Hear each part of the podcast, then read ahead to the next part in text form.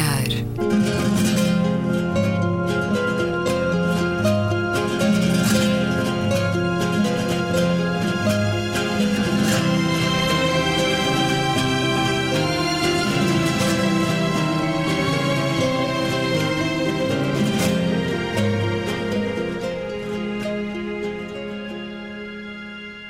Bem-vindos a um certo olhar. É uma conversa na Antena 2 com Luísa Schmidt, Gabriela Canavilhas, António Araújo e Luís Caetano. Vamos aos vossos destaques do pior e do melhor da semana.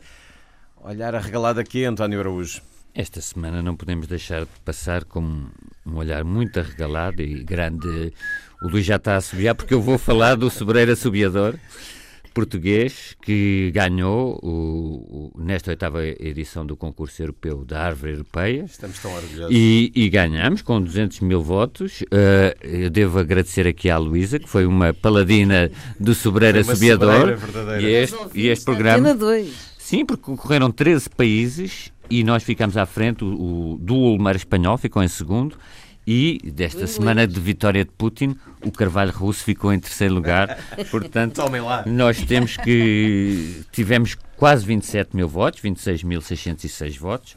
Eu acho que destes quase 20 mil são aqui da Antena 2 e deste programa Um Certo Olhar. É, parabéns ao Sobreiro, parabéns ao Certo Olhar, parabéns à Luísa. Parabéns aos pássaros. Parabéns a Dão todos. o nome de assobiador.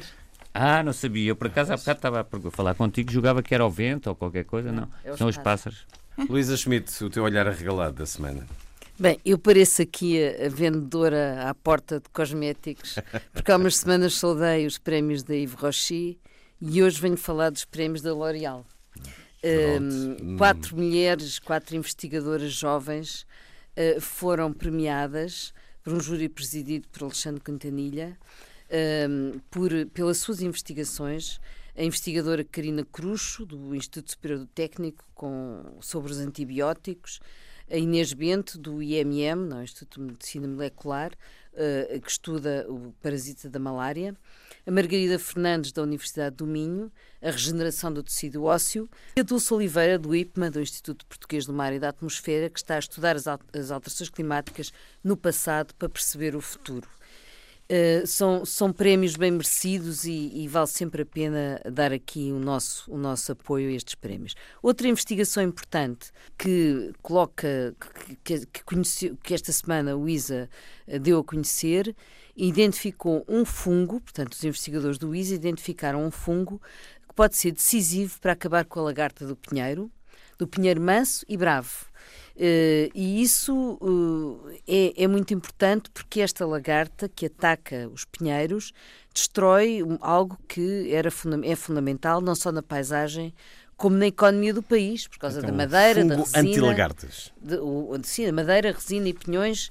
Eh, portanto, Manuel Branco e Hugo Gonçalves, do Centro de Investigação da Agronomia, Alimentos, Ambiente e Paisagem, do ISA, e também Arlindo Lima, estão de parabéns. E no teu caso, Gabriela Canavilhas? No meu caso, eu queria falar de um assunto que uh, já queria ter trazido há alguns tempos, mas foi sempre ficando para depois, porque havia outras matérias mais urgentes. Mas este caso, uh, não quero deixar de falar dele, porque uh, se liga com muitos outros assuntos que trouxemos aqui, que respeitavam a importância da afirmação das mulheres em profissões e em domínios que uh, estão normalmente associados, ou pelo menos que há uma certa hegemonia masculina. É o caso da música erudita. E tem a ver com uh, o Festival P do Público, que uh, fez uma iniciativa no Porto, no início do mês, e esteve com António Jorge Pacheco, o, o diretor artístico da Casa da Música do Porto, e em conversa fê-lo abrir um pouco o véu e os planos para o futuro, e ficamos a saber algo muito interessante, que a Casa da Música está a preparar um festival para setembro de 2019, que vai ser tornado público em de, de, detalhe agora na próxima, na próxima divulgação programática da Casa da Música, mas é um festival inteiramente dedicado às mulheres, um festival de música no feminino. Uh, e é protagonizado por mulheres, quer no domínio da direção da orquestra, no domínio dos solistas, no domínio das compositoras. Portanto, é algo que nunca foi feito em Portugal. A orquestra é integralmente feminina, é isso? Uh, os artistas, os solistas, os, os convidados do domínio, de, enfim, dos instrumentistas e, sobretudo, também, muito importante, maestrinas e compositoras. A história tem-se dedicado a deixar na sombra muitas das mulheres compositoras. Lembremos da Fanny Mendelssohn, que compunha e o irmão assinava por ela, não é? Hum. São famosas estas histórias das canções dela que eh, surgiam nos compêndios do, do, do, do irmão, Sim, do Félix. Existiam muito uh, menos mulheres compositoras, apesar de tudo, do que homens, não é? Sim, existiam muito menos por muitas razões. Schumann, Sim, ou, ou por muitas razões não só porque não é incentivada ou não era incentivada a criação por parte delas, nem sequer era bem vista do ponto de vista social, como também quando, era, quando existia uh, a autoria acabava por surgir uhum. por via dos maridos ou dos irmãos, ou do, de, enfim. Uh, o, que, o que é certo é que no século XX já esta situação já não é bem assim, embora ainda não há, de facto, tal como no cinema, como falamos aqui tantas vezes, contrariamente à literatura, onde na literatura as mulheres têm uma implantação muito significativa, mas ainda na criação musical, uh, o século XX uh, ainda não proporcionou o palco definitivo às mulheres. Este festival que a Casa da Música traz a Portugal é também, de certa maneira, associando-se a este movimento mundial que está a repor e a atribuir às mulheres o seu devido lugar no espaço público, também na criação artística. Portanto, um olhar aqui muito positivo e os meus parabéns também à uhum. Casa da Música por esta iniciativa. Portanto, uma discriminação positiva, de certa forma. Me too! O que, é, o que é sempre uma forma de sublinhar também a diferença. O ideal, o ideal era que isto fosse sempre equilibrado. Não, não, não, não. Até ser equilibrado há muito, é preciso muito, discriminação muito, positiva. muito passo para dar. E eu quero deixar o meu olhar verdadeiramente arregalado também perante aquilo a que assisti no 26º Sarau Cultural da Associação de Estudantes da Faculdade de Medicina de Lisboa, sob o título O Primeiro Círculo. À mesma hora em que Bob Dylan cantava no Pavilhão Atlântico, a aula magna em Lisboa rebentava pelas costuras, apresentava um grande espetáculo de teatro, música e bailado, feito por 200 alunos de medicina a mostrar que com criatividade e inteligência se faz arte de grande qualidade, um espetáculo que foi transmitido online e que pode ser visto na internet, comprovem, é entusiasmante, comovente e também com um grande espírito de consciência social no apoio e evocação das pessoas com paralisia cerebral, a dar-nos confiança numa geração de médicos competentes e humanistas. Vamos aos sobrolhos franzidos. António Araújo, até porque temos muito muitas não, razões não para a conversa, dá para perceber. Uma notícia que cá não foi notícia, é, é compreensível, hum, mas li no Le Monde esta semana. Em 15 anos, eh, em França, 30% das aves dos campos foram, desapareceram. Portanto, cerca de um, um terço de, de todas as aves Uh, selvagens em França uh, desapareceram.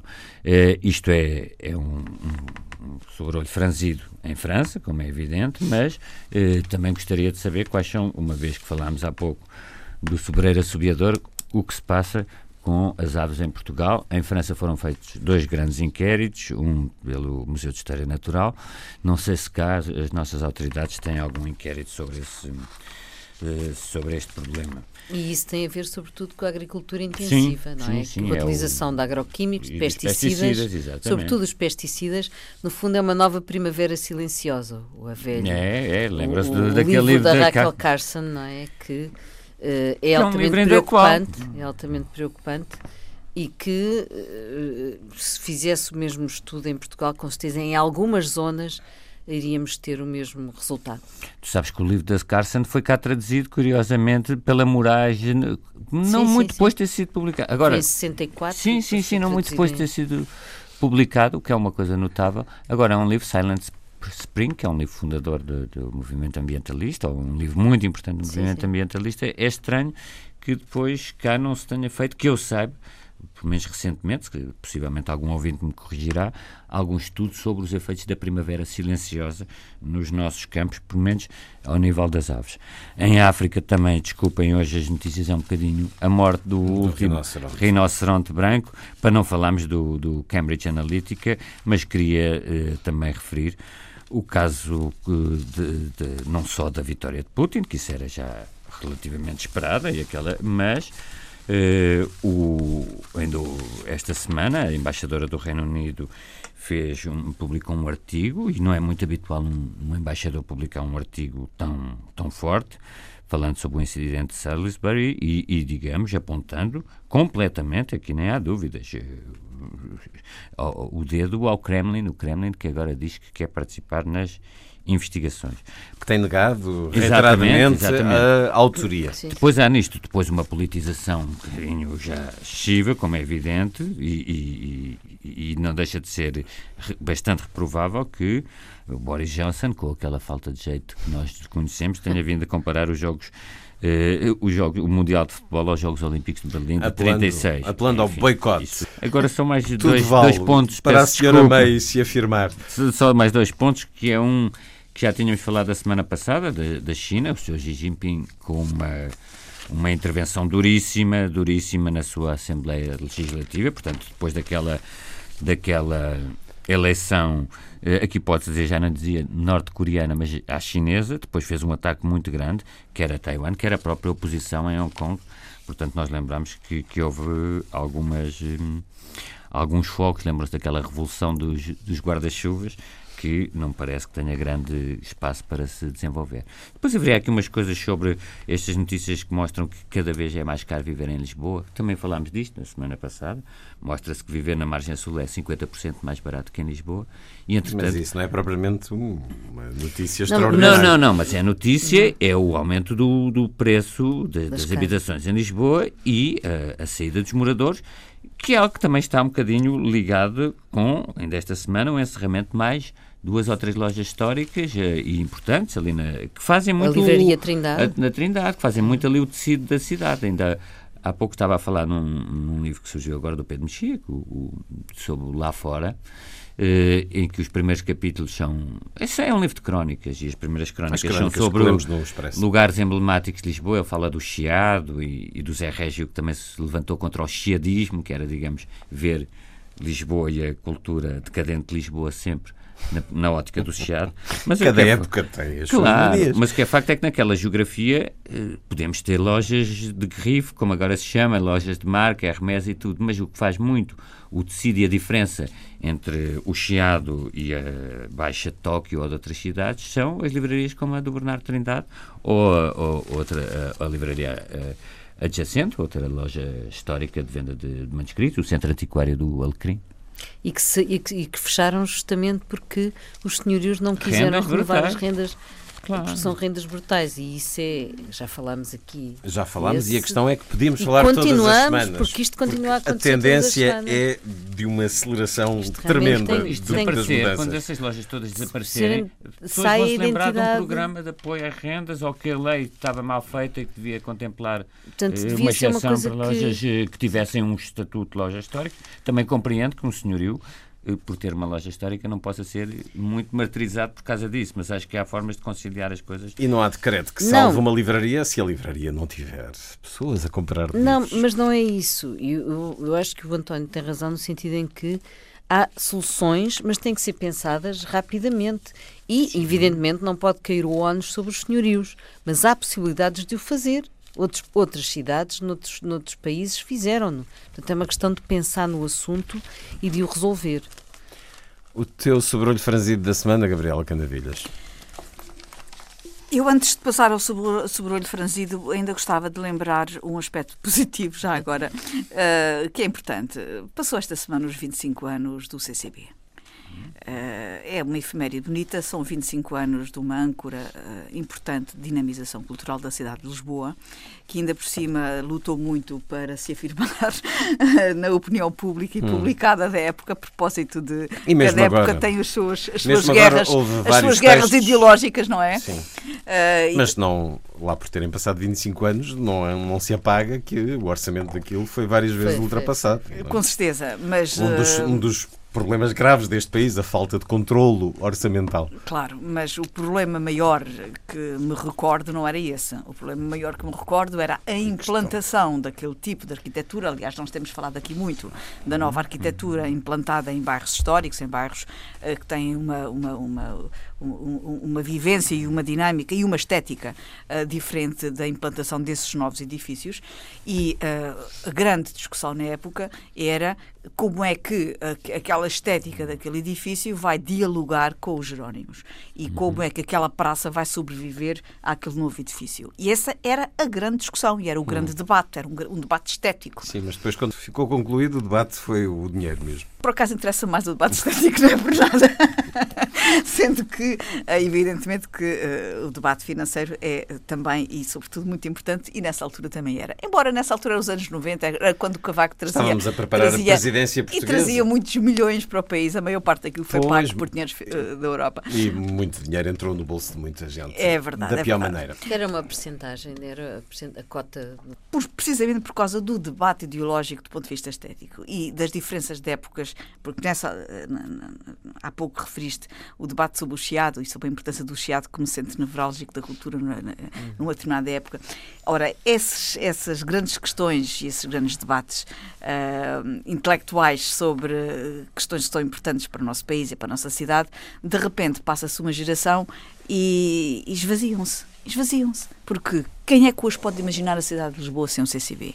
E quem é que hoje pode achar que o CCB, uh, eh, na sua concepção estética, ofende os Jerónimos? Enfim, uh, eu aqui dou os meus parabéns ao Vitório Gregotti pelo desenho, pela forma como concebeu aquele, aquele edifício, diálogo entre o contemporâneo ah, e, e, o, e, o, passado, uh, o renascentista. Ou, acho que funcionou muitíssimo bem e nós, cidade de Lisboa, só ganhou com o CCB. Quanto ao meu sobrolho franzido, eh, esta semana viu uh, ser assassinado mais um vereador uh, no Brasil. A semana passada não falamos da, da Marielle Franco, foi de facto um morro no estômago, mais uma vez naquela democracia tão fragilizada no Brasil, e um, o mundo inteiro uniu os braços em manifestações de apoio, manifestações Sentiste, de assim, repúdio. Essa, essa força tão grande senti. no mundo inteiro e no Brasil? Senti, senti, por acaso hum. senti. Uh, no meio onde me movo, senti uma grande solidariedade. Uh, em todo o lado, as pessoas uh, usaram os seus instrumentos disponíveis para poder fazer valer a sua voz Achas de repúdio. que pode ser um de ponto de viragem? no que está a acontecer no Brasil, cada no terrível cada que está pedrinha, a Cada pedrinha ajuda a construir este muro isto de não revolta. Não devia ser uma pedrinha, isto devia ser um meteorito a cair Mas no eu, Brasil. Eu refiro-me a, a, cada pedrinha, isto é, cada voz eu falar nisto aqui, nós falarmos, o, cada artigo se escreve, cada manifestaçãozinha, mesmo que sejam 50, 60 pessoas em cada pequena cidade do mundo, é uma pedrinha no muro de uhum. revolta. E esta revolta tem que ser exteriorizada porque uh, assassinar uh, uma, enfim, uma vereadora, neste caso, uma ativista, uma mulher que está uh, a lutar pelos desfavorecidos, uma mulher que está a denunciar a violência dos policiais e a violência dos gangues organizados e que é morta por causa disso, com balas adquiridas pela polícia, uh, é de facto a prova de que o, o, o Brasil está numa encruzilhada violenta contra está, está a embater no muro da democracia, se é que não bateu mesmo.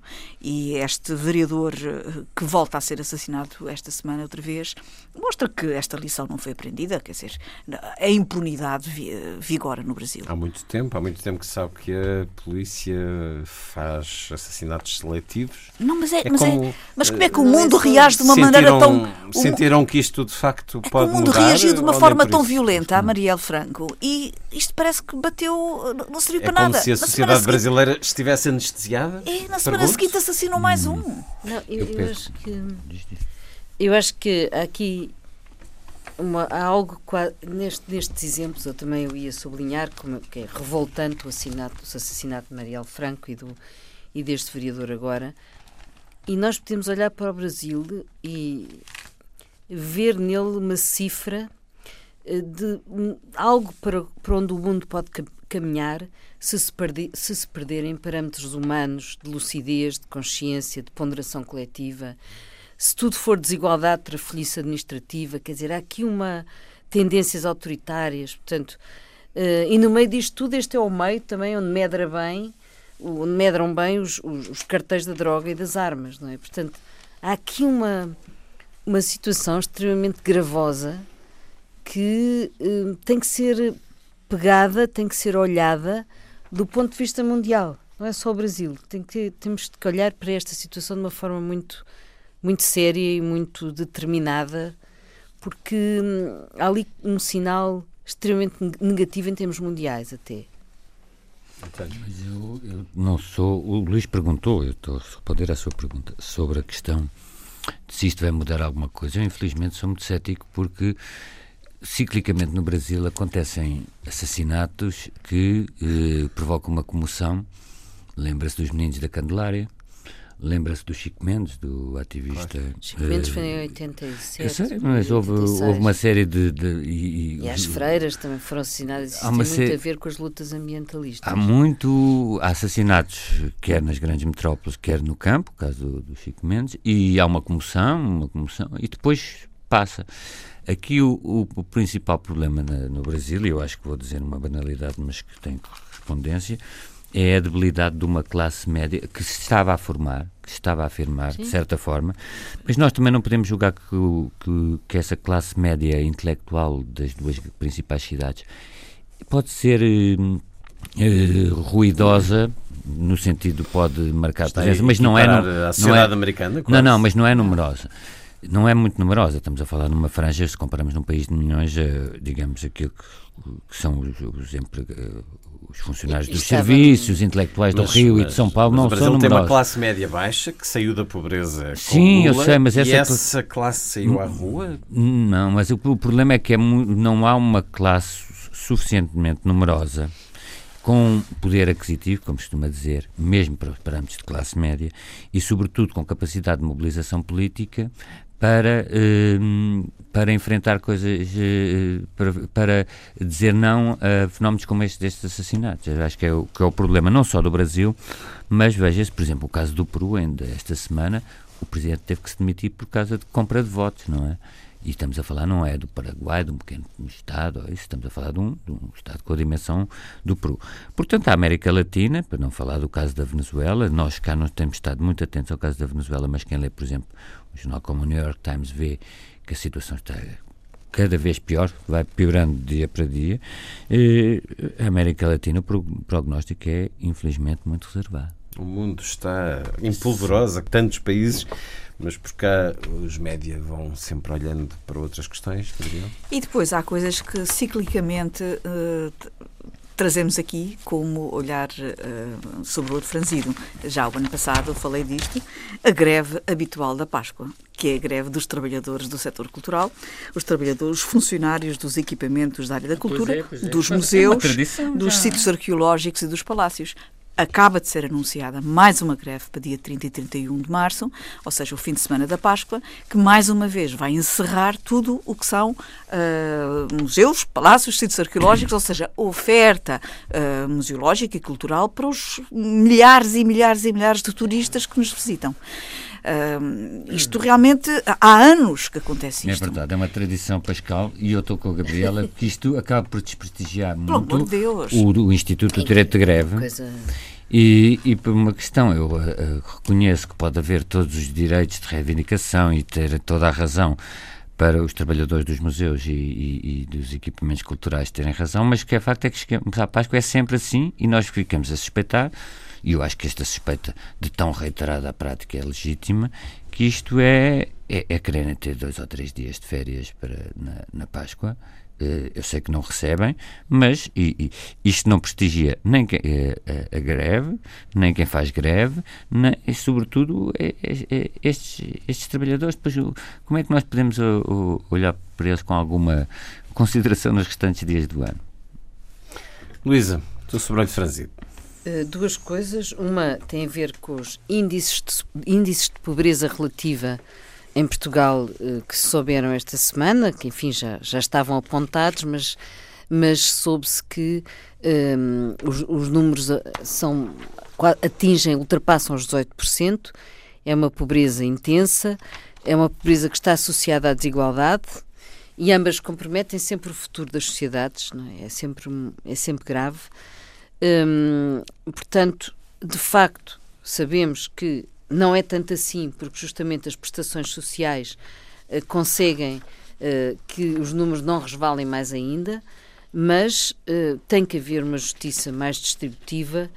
Um, o aumento da qualificação é fundamental e é estruturante, portanto, é o nosso elevador social para estas as pessoas saírem desta situação de pobreza, porque a pobreza é um travão ao desenvolvimento e ao bem-estar de qualquer sociedade. E, portanto, uh, é chocante. O próprio Presidente da República uh, reconheceu-se, disse-se envergonhado uh, perante este, os níveis de pobreza que o país revelava.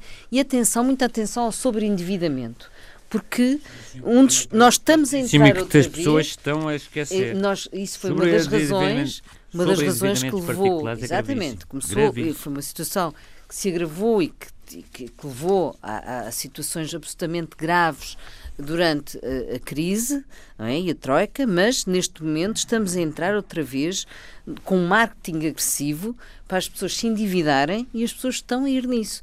E, portanto, outra vez é compra de casa, é compra de carro, é isto, aquilo, aquilo outro, e isto pode depois uh, haver aqui um... pode, pode levar a problemas uh, graves, é preciso muita atenção e muito mais consciência crítica sobre isto. Uma pessoa deve se ver quase livre do, dos, dos empréstimos aos bancos. Mas isso do sobreendividamento cria um problema grave que é até onde é que pode ir a tutela dos consumidores, porque nós também não podemos pensar que são pessoas destituídas de maturidade ou de não, capacidade mas... de auto isso é, é, é, é uma tensão complicada. É. é. As pessoas endividam-se e depois nós não podemos dizer a culpa é do marketing que os fez comprar coisas. Não, mas durante mas aquela, aquela época, um atenção, padrão de consumo. Depois é? de 86, quando Portugal entrou em força na sociedade de consumo, houve um marketing agressivo e uma grande euforia e esse marketing era extremamente eficaz. Tu sabes muito claro. bem que há uma enorme capacidade da publicidade chegar às pessoas claro. e lhes fazer a cabeça para que claro. elas acreditem que podem comprar isto e aquilo e aquilo. Não sei se não deveria Agora, haver regras um bocadinho mais regras mais apertadas do ponto de vista do exatamente. Banco de Portugal em relação à banca. E do Instituto de Defesa do Consumidor, tipo de tudo isso. Ou endividamento mesmo pessoal. Uh, relativamente eles já a... puseram alguns mas não chega mas não chega porque isto pode levar-nos outra vez a uma situação de crise uh, e a uma situação que, que coloca as famílias um, é muito mau, má, Lembro que um dos estudos mais marcantes sobre o endividamento há muitos anos foi feito pela atual ministra Maria Manuela Leitão Marques eh, em Coimbra, porque realmente o endividamento sim, sim. das famílias é, é, muito, tinha, muito é? grande. É, e as pessoas esquecem-se um pouco que em 2011, na grande crise que se viveu em Portugal, a maior fatia da dívida portuguesa, mas a maior que as duplicava famílias... a dívida do Estado era dívida privada.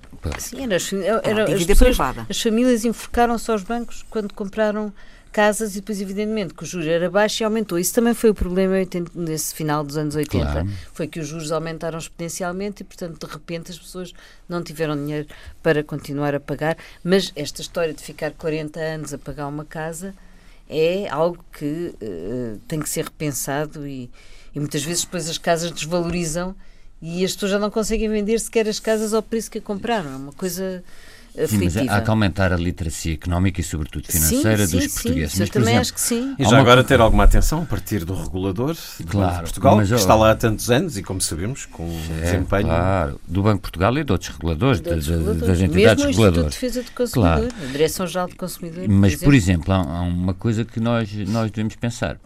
Aquelas, aquelas pessoas que compram produtos uh, de risco na Bolsa e que os gestores de contas convencem a comprar produtos Quando eles estão a ganhar, estão caladinhos. E, e portanto, não, é não, não falam nada. Não, mas estou a dizer, é, depois há um problema com, inerente a, a produtos financeiros de risco, as pessoas julgam que o Estado tem que as compensar de uma perda que tiveram. Isto é, se calhar no limite, isto não é muito, isto pode merecer muitas críticas, mas no limite, há um, um pequeno livro do, do indivíduo de Sérgio Latour chamado O Tratado do Decrescimento Humano. Sim. Nós temos que fazer do uma. Crescimento Só esse título. Do crescimento da economia. Nós temos que fazer, se calhar, uma aprendizagem, e, e se calhar vamos criticar depois muito isto, uma aprendizagem da frugalidade, até em termos ambientais e dos recursos disponíveis do planeta e tudo. Isto pode parecer que não está ligado com. Mas não, está. É, é uma boa intenção Não, mas é uma boa intenção que convém começar a, a, a, a pô-la em prática. Uma questão hum, cultural que é. deve nascer não, e, nas escolas, e, mas não é isso que se sente, inclusive. Vamos falar agora de redes sociais e da não, exposição claro da vaidade é, claro e É tudo uma questão de postura. E de, e, não há muito tempo, há 40 anos, a maior parte da classe média portuguesa comprava casa só quando tinha dinheiro, mesmo quando havia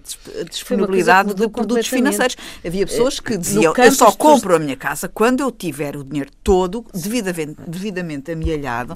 E isto era prática comum, apesar da banca ter uh, disponibilizar os empréstimos. Tradicionalmente era, era, era diferente, os juros eram altíssimos. Não, não, não, não era bem assim. Tradicionalmente, há 40 anos os juros eram altíssimos. Eram.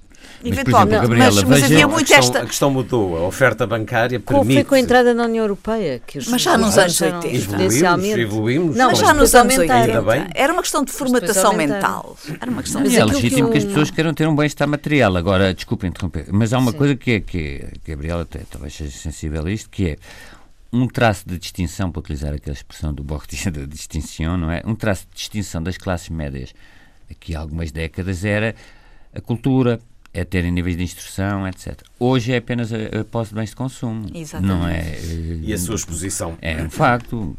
Isso é um facto. Isso é que, para sairmos, para não haver reprodução da pobreza, para retomar o que eu estava a dizer, tem que haver um, uma enorme aposta, aposta na educação. É, é grande.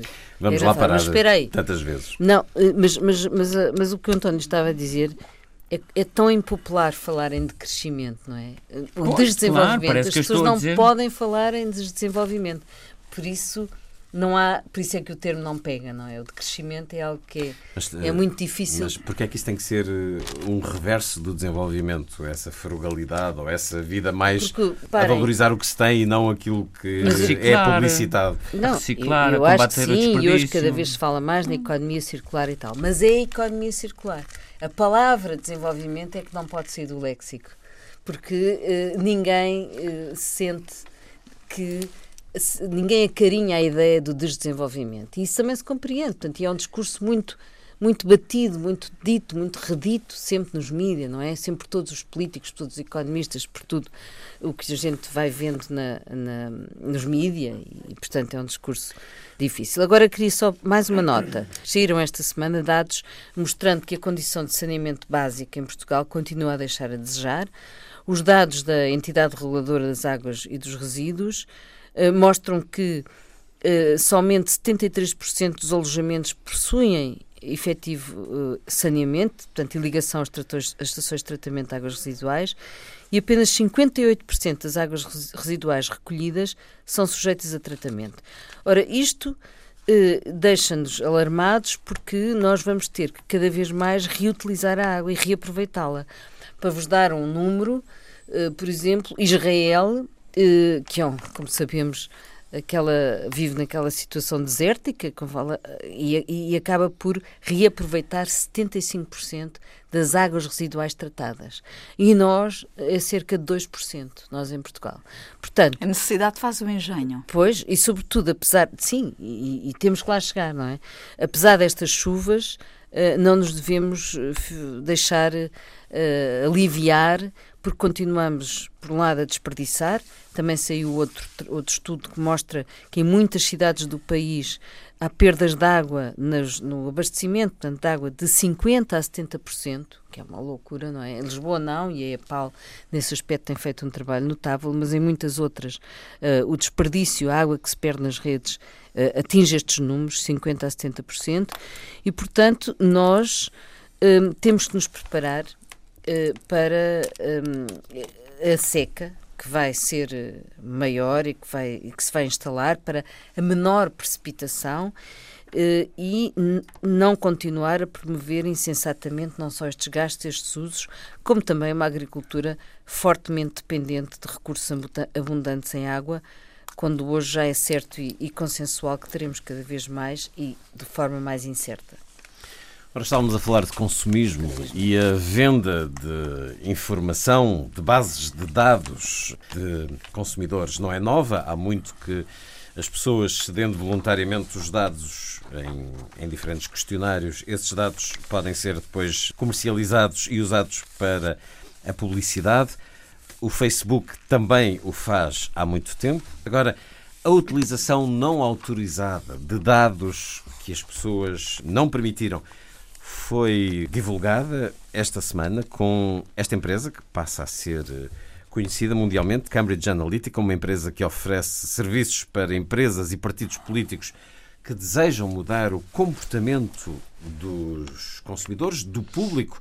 Está sob suspeita depois de notícias de que, com finalidade política, eh, manipulou mais de 50 milhões de utilizadores do Facebook nos Estados Unidos, e esta é uma empresa eh, financiada em parte pelo patrocinador de Donald Trump e bilionário financeiro Robert Mercer. O presidente executivo CEO da Cambridge Analytica, Alexander Nix, foi apanhado em gravações por uma equipa do Channel 4, não identificada, dizendo que a sua empresa era responsável pela derrota de Hillary Clinton. Disse ele: colocámos informação na corrente sanguínea da internet, vimos-la crescer, demos-lhe um pequeno empurrão de vez em quando. Estas coisas infiltram-se nas comunidades online, mas sem uma marca não é identificável. É impossível de detectar. Grande jornalismo do Channel 4, como raramente se vê, a denunciar algo que é quase ao nível da distopia.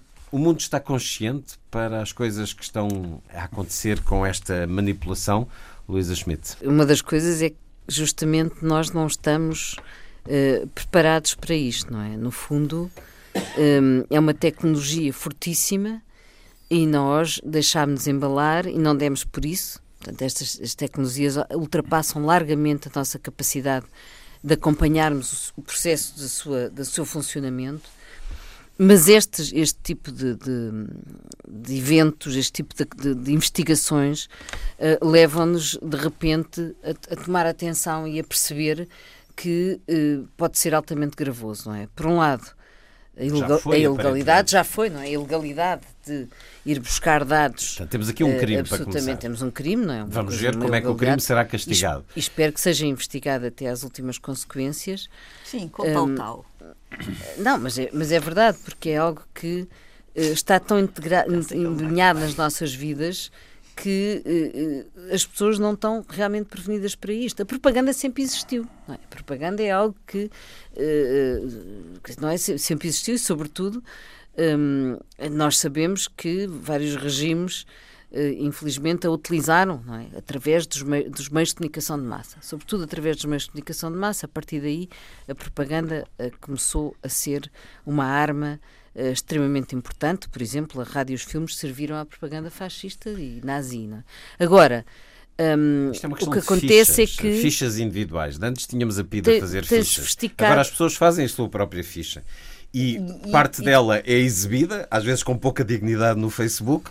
Agora, o resto está a ser buscado desta forma quase é futurista. Arte, sim, é uma arte sofisticada de manipular emoções não é? e usar alienação dessa forma, de uma forma muito trabalhada. E isto sem, de facto, as pessoas darem por isso. Portanto, é muito importante estas investigações e é muito importante uma educação que chama a atenção para estes problemas. Talvez a ideia da manipulação nunca fosse tão atual como agora. É? E neste momento, dizer, o grande debate é os mídias descarregam uh, no software neuronal do cidadão estes mídias, os mídias das, das chamadas redes sociais. Mas tem o apoio dos mídias regulares.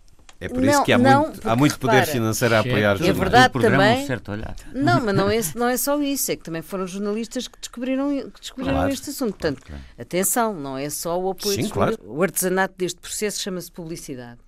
E, o, e a alta tecnologia chama-se Big Data e inteligência artificial. E, portanto, nós temos que. Não podemos estar com uma dinâmica passiva face a isto que se passa. Estamos distraídos com isto, António? com a, o poder de que isto é capaz? Nós vivemos num mundo um bocadinho doentio com fake news e com estas questões. Aqui levantou um problema grave que eu acho que o Luís já, já o referiu, é grande parte desta informação é cedida pelas próprias pessoas voluntariamente e não estão dispostas, mesmo perante estas quebras de privacidade, a deixar de fornecer este tipo de informação. Mas muita desta não foi fornecida. Eu sei, eu sei, mas já vamos lá. São já vamos, padrões de comportamento que depois são usados com lá. algoritmos muito sofisticados. Mas eu sei que é um livro até que tem bastantes banalidades, mas aqueles livros do, do o Homo Deus, do, do Harari, ele dá passo. Ah, de todo. Não, não o Harari não é... Não, mas, não mas de certa forma tem.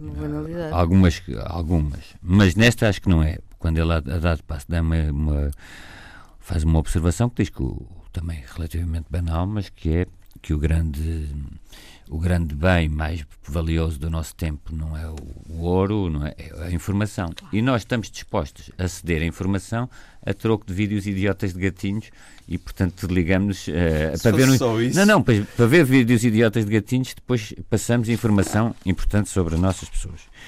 Isto coloca um desafio grave e complicado, muito mais até do que, se calhar, as rupturas que vivemos no passado, há 100 ou 200 anos, é porque o facto de nós termos mais consciência destes, eh, deste problema não significa necessariamente que depois passe a ação.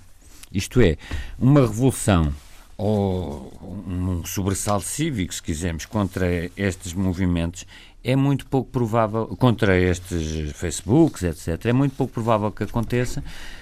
Isto nós vamos, como se, não vamos fazer nunca as revoluções pelas nossas próprias mãos, isso significaria desligarmos os computadores e os gadgets e tudo. Mas como nós dependemos claro deles, não, mas nós não. estamos muito dependentes não, dos instrumentos que nos próprios oprimem. De... E por isso, o que é que nós fazemos? Delegamos nas nossas instituições representativas. E, Confiamos. nesse aspecto, há sempre uma espécie de histeria, e é um facto. Histeria, não estou a dizer que seja mau, mas estou a dizer é, é como no Brasil. Eu tenho muito medo que isto não passe de um epifenómeno, porque agora o Mark Zuckerberg já fez as suas as suas explicações, demorou cinco dias, tem umas explicações, fez uma maior culpa, fez disse falou erros e agora está. Aliás, não tem feito outra coisa. Claro, mas está. no atos de contrição. Está. A Comissária Europeia, o Comissário Europeia da Justiça, Vera Jurova, muito indignada. Está o, o presidente do Parlamento Europeu, António Tajani, também muito indignado diz que, e isso já pode ser mais grave, que uh, o próprio Facebook poderá ter violado um acordo feito em 2011 com o Federal Trade Commission, portanto, nos Estados Unidos as coisas são um bocadinho mais graves. No Reino Unido, um porta-voz da Teresa May disse que está muito inquieto, já se reclama a vinda de, de, de, do próprio Zuckerberg ao Parlamento Britânico. A Information Commissioner's Office também, que é a entidade europeia de proteção dos dados eh, eh, pessoais também quer ouvir o, o, o Sr. Zuckerberg e agora, até agora o que tivemos de mais visível e digamos mais doloroso para ele foi uma quebra em bolsa a mais, mais 6,8%, acho eu. 35 milhões, não me engano. Sim, Uns milhões isso, enormes. Isso é quase irrelevante. Não, o que é maior em 5 anos. Mas, mas, como é evidente, estas mudanças que ele propõe, que é a eh, eliminação do acesso a dados pessoais por empresas terceiras, uma série de, de outras, eh, não, eh, não satisfazem o essencial que é a utilização de dados pessoais e a sua manipulação, seja para Cambridge Analytica, seja por quem lhe forneceu os dados, porque também há culpa em quem fornece os dados à Cambridge claro. Analytica para fazer manipulações políticas ou publicitárias. Ou que Fornece ou permite o acesso? Ou permite o acesso. É dizendo, estamos a falar de 50 milhões.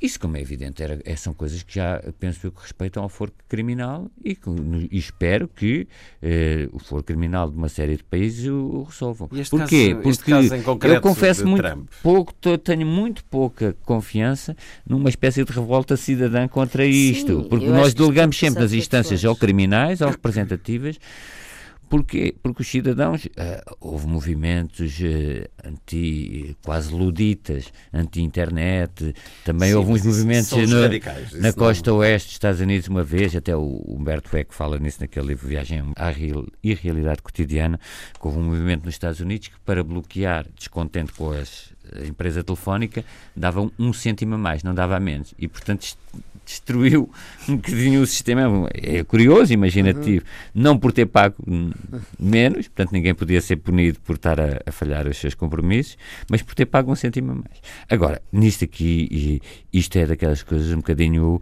Não é por acaso que este ano também estamos a, a celebrar os anos da Mary Shelley e do Frankenstein. Isto eh, acho que já nos fugiu muito de, das mãos. Gabriel. Eu acho que temos que uh, analisar isto sob duas, uh, duas perspectivas. Uh, de resto, tem sido essa a abordagem que tem sido feita. A questão da obtenção de dados, que é um crime, e a utilização desses dados de, de, forma de forma insidiosa e de forma manipuladora para atingir determinados objetivos.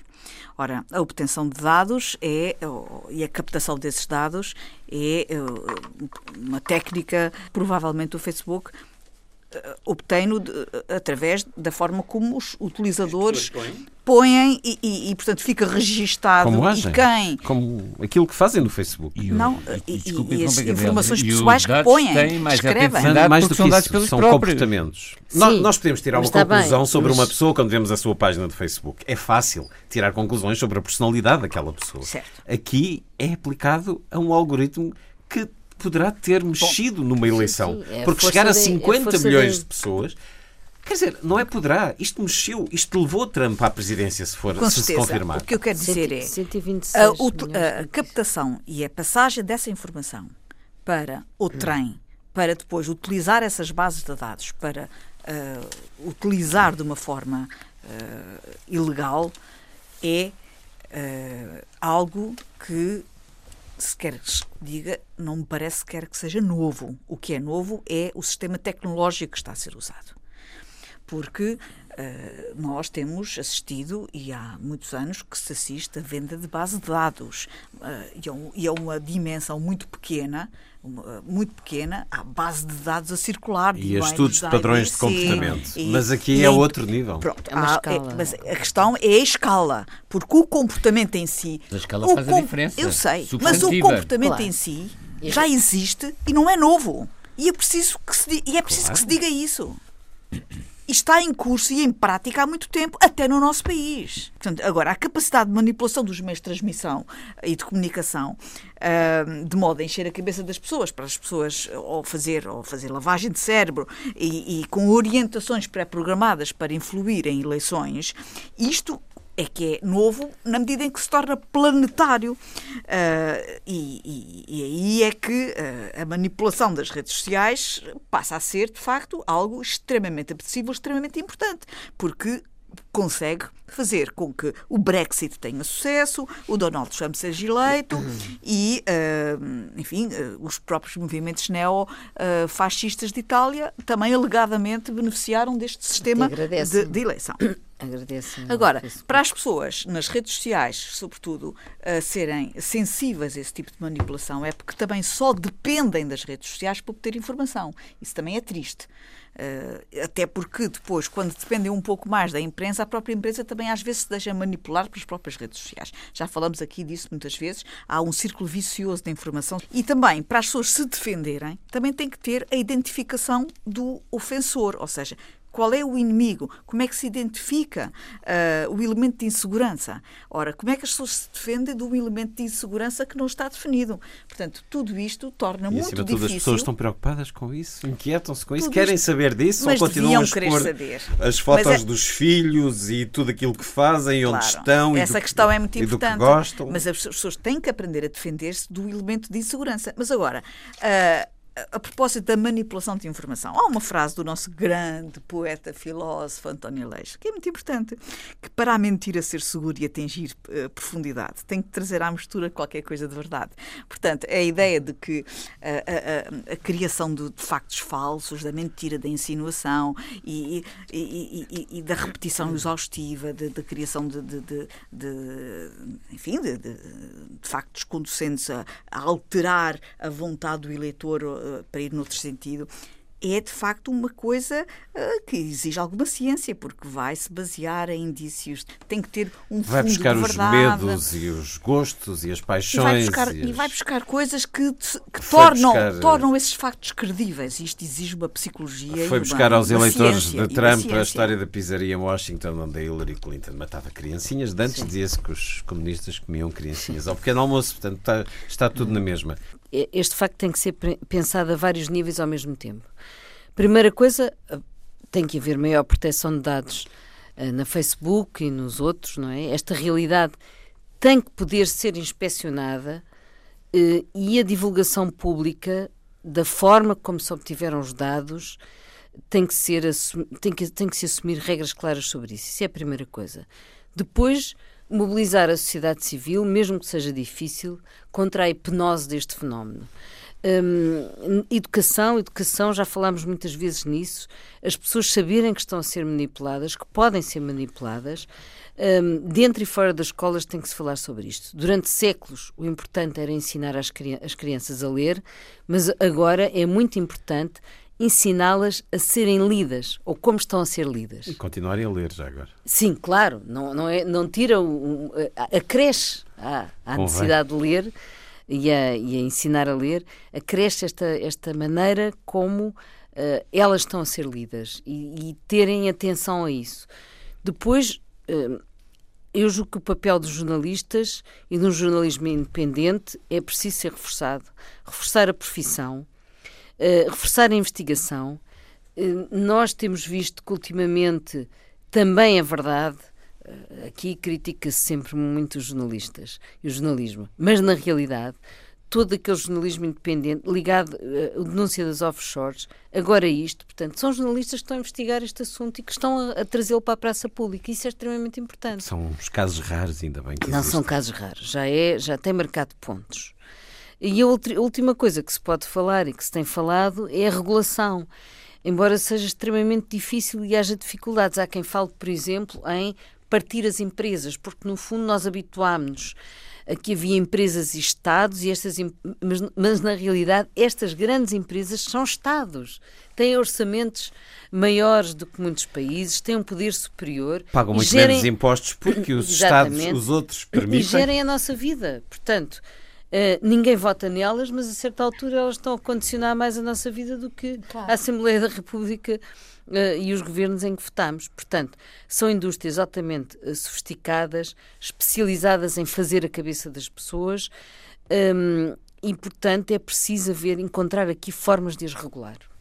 E não tenho qualquer dúvida de que não vai haver propriamente uma punição uh, ao Zuckerberg, claro. ou, não vai haver. O, no, no, pior das hipóteses, poderá haver uma multa, um, um acordo, um acordo financeiro, um acordo extrajudicial. E, e de funcionamento, quer dizer, ele, ele comprometer-se mas eh, partir estas empresas, de facto, também já aconteceu isso com as telecomunicações.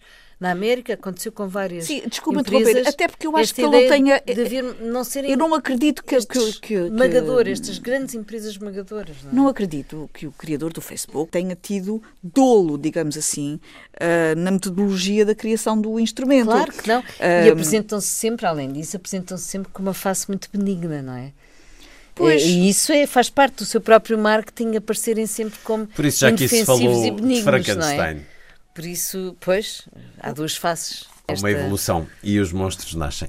Ora bem, vamos às vossas sugestões. Sugiro dois livros que são livros de miniatura, livros repousantes. Quando eu digo miniatura é porque os textos são pequenos textos. Um de Cláudio Macri, Os Instantâneos, da Quetzal, e outro eh, lá fora, de Pedro Mexia, da Tinta da China.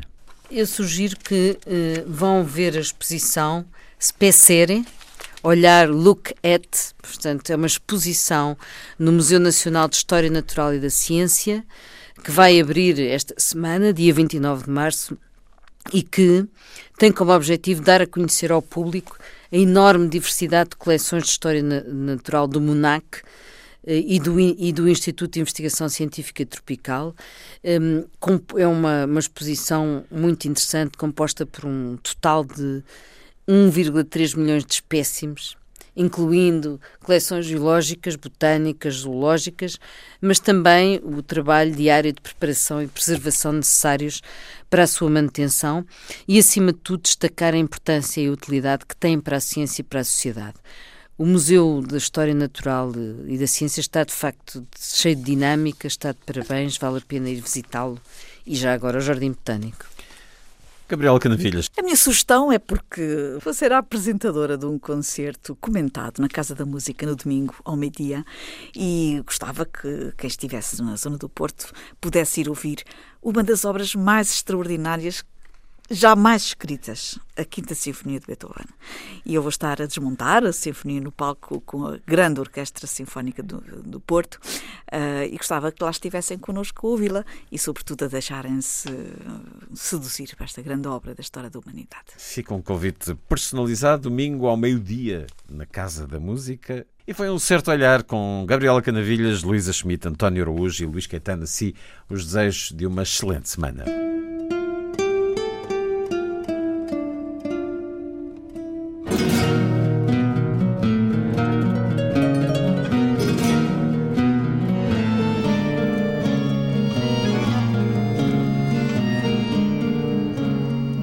Certo olhar.